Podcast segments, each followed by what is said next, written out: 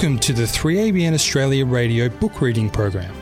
The Desire of Ages, written by Ellen White, is an inspirational account of the life and ministry of Jesus. What you are about to hear is a dramatized audio version of this book, created by Nancy Hamilton Myers. To download your free copy, visit the Desire of Ages thedesireofagesproject.com. Listen now as Nancy continues to read from The Desire of Ages. The Desire of Ages, chapter 32 The Centurion. Christ had said to the nobleman whose son he healed, Except ye see signs and wonders, ye will not believe. He was grieved that his own nation should require these outward signs of his messiahship. Again and again he had marveled at their unbelief, but he marveled at the faith of the centurion who came to him. The centurion did not question the Saviour's power he did not even ask him to come in person to perform the miracle. Speak the word only, he said, and my servant shall be healed. The centurion's servant had been at the point of death. Among the Romans, the servants were slaves, bought and sold in the marketplaces and treated with abuse and cruelty. But the centurion was tenderly attached to his servant and greatly desired his recovery.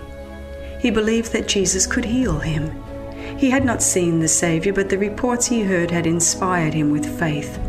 Notwithstanding the formalism of the Jews, this Roman was convinced that their religion was superior to his own. Already he had broken through the barriers of national prejudice and hatred that separated the conquerors from the conquered people. He had manifested respect for the service of God and had shown kindness for the Jews as his worshippers. In the teaching of Christ, as it had been reported to him, he found that which met the need of the soul. All that was spiritual within him responded to the Saviour's words. But he felt unworthy to come into the presence of Jesus, and he appealed to the Jewish elders to make request for the healing of his servant. They were acquainted with the great teacher and would, he thought, know how to approach him so as to win his favor. As Jesus entered Capernaum, he was met by a delegation of the elders, who told him of the centurion's desire. They urged that he was worthy for whom he should do this, for he loveth our nation, and he hath built us a synagogue. Jesus immediately set out for the officer's home, but, pressed by the multitude, he advanced slowly.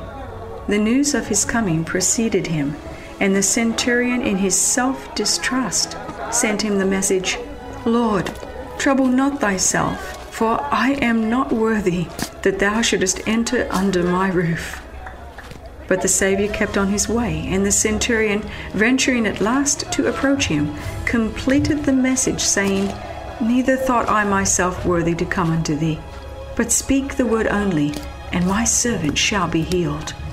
For I am a man under authority, having soldiers unto me, and I say to this man, Go, and he goeth and to another, Come, and he cometh, and to my servant, Do this, and he doeth it. As I represent the power of Rome, and my soldiers recognize my authority as supreme, so dost thou represent the power of the infinite God, and all created things obey thy word. Thou canst command the disease to depart, and it shall obey thee. Thou canst summon thy heavenly messengers, and they shall impart healing virtue. Speak but the word, and my servant shall be healed. When Jesus heard these things, he marveled at him, and turned him about, and said unto the people that followed him, I say unto you, I have not found so great faith, no, not in Israel. And to the centurion he said, As thou hast believed, so be it unto thee. And his servant was healed in the self same hour. The Jewish elders who recommended the centurion to Christ had shown how far they were from possessing the spirit of the gospel.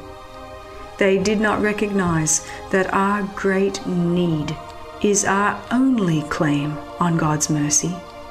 In their self righteousness, they commended the centurion because of the favor he had shown to our nation.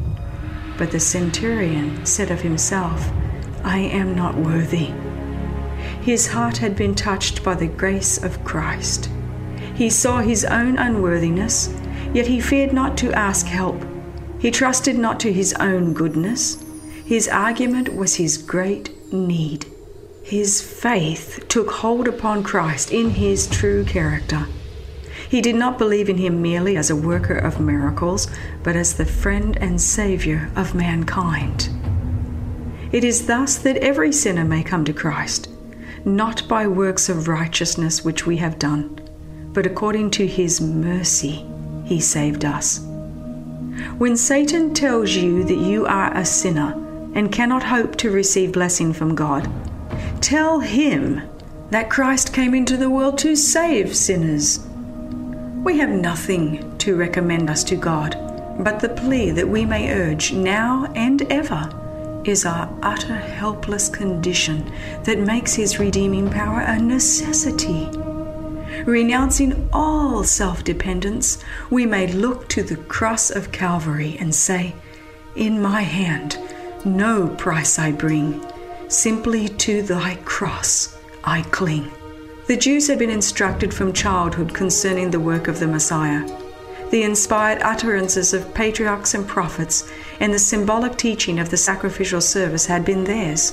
But they had disregarded the light, and now they saw in Jesus nothing to be desired. But the centurion, born in heathenism, educated in the idolatry of imperial Rome, trained as a soldier, seemingly cut off from spiritual life by his education and surroundings, and still further shut out by the bigotry of the Jews and by the contempt of his own countrymen for the people of Israel. This man perceived the truth to which the children of Abraham were blinded. He did not wait to see whether the Jews themselves would receive the one who claimed to be their Messiah. As the light which lighteth every man that cometh into the world had shone upon him, he had, though afar off, discerned the glory of the Son of God. To Jesus, this was an earnest of the work which the gospel was to accomplish among the Gentiles. With joy, he looked forward to the gathering of souls from all nations to his kingdom. With deep sadness, he pictured to the Jews the result of their rejection to his grace. I say unto you, that many shall come from the east and west and shall sit down with Abraham and Isaac and Jacob in the kingdom of heaven. But the children of the kingdom shall be cast out into outer darkness. There shall be weeping and gnashing of teeth. Alas, how many are still preparing for the same fatal disappointment, while souls in heathen darkness accept His grace how many there are in Christian lands upon whom the light shines only to be disregarded. More than 20 miles from Capernaum, on a tableland overlooking the wide, beautiful plain of Esdraelon, lay the village of Nain, and thither Jesus next bent his steps. Many of his disciples and others were with him, and along the way the people came longing for his words of love and pity, bringing their sick for his healing and ever with the hope that he who wielded such wondrous power would make himself known as the King of Israel.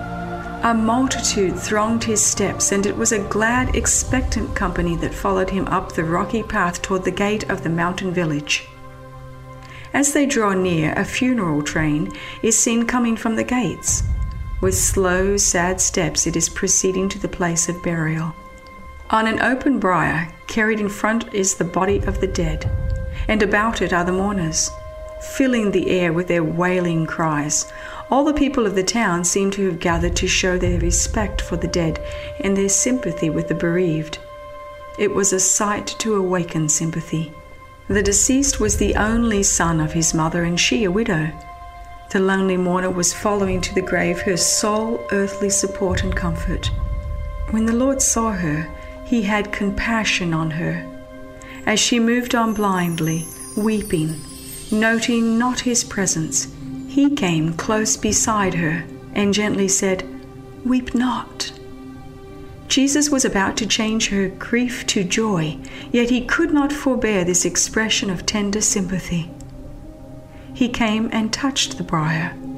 To him, even contact with death could impart no defilement. The bearers stood still, and the lamentations of the mourners ceased. The two companies gathered about the bier, hoping against hope. One was present who had banished disease and vanquished demons. Was death also subject to his power? In clear, authoritative voice, the words are spoken Young man, I say unto thee, arise. That voice pierces the ears of the dead. The young man opens his eyes. Jesus takes him by the hand and lifts him up. His gaze falls upon her who has been weeping beside him, and mother and son unite in a long, clinging, joyous embrace. The multitude look on in silence, as if spellbound. There came a fear on all. Hushed and reverent, they stood for a little time as if in the very presence of God. Then they glorified God, saying that a great prophet is risen up among us, and that God hath visited his people. The funeral train returned to Nain as a triumphal procession, and this rumor of him went forth throughout all Judea and throughout all the region round about. He who stood beside the sorrowing mother at the gate of Nain watches with every mourning one beside the briar. He is touched with sympathy for our grief. His heart that loved and pitied is a heart of unchangeable tenderness. His word that called the dead to life is no less efficacious now than when spoken to the young man of Nain. He says, All power is given unto me in heaven and in earth. That power is not diminished by the lapse of years, nor exhausted by the ceaseless activity of His overflowing grace. To all who believe on Him, He is still a living Savior. Jesus changed the mother's grief to joy when He gave back her son. Yet the youth was but called forth to this earthly life to endure its sorrows, its toils, and its perils and to pass again under the power of death. But Jesus comforts our sorrow for the dead with a message of infinite hope. I am he that liveth and was dead, and behold, I am alive for evermore, and I have the keys of hell and of death. For as much then as the children are partakers of flesh and blood, he also himself likewise took part of the same that through death he might destroy him that had the power of death, that is, the devil, and deliver them, who through fear of death were all their lifetime subject to bondage. Satan cannot hold the dead in his grasp when the Son of God bids them live. He cannot hold in spiritual death one soul who in faith receives Christ's word of power God is saying to all who are dead in sin, Awake, thou that sleepest, and arise from the dead. That word is eternal life, as the word of God which bade the first man live still gives us life. As Christ's word, Young man, I say unto thee, Arise, gave life to the youth of Nain, so that word, Arise from the dead, is life to the soul that receives it. God hath delivered us from the power of darkness, and hath translated us into the kingdom of his dear Son. It is all offered us in his word. If we receive the word, we have the deliverance. And if the spirit of him that raised up Jesus from the dead dwell in you, he that raised up Christ from the dead shall also quicken your mortal bodies by his Spirit that dwelleth in you. For the Lord himself shall descend from heaven with a shout, with the voice of the archangel, and with the trump of God. And the dead in Christ shall rise first. Then we which are alive and remain shall be caught up together with them in the clouds, to meet the Lord in the air, and so shall we ever be with the Lord. This is the word of comfort wherewith he bids us comfort one another.